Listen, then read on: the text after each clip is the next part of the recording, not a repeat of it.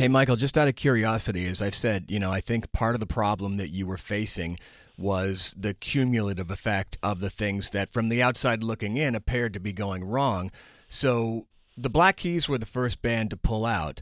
Uh, can you give us any uh, any any light as to what happened there or why they decided not to do the show?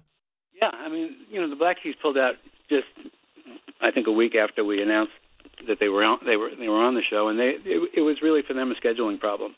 Um, you know, I think it had to do with their album production, and and so they decided that it was they'd have a you know they'd need more time, I guess, to to uh, finish up before they came out, you know, in, in a touring sense.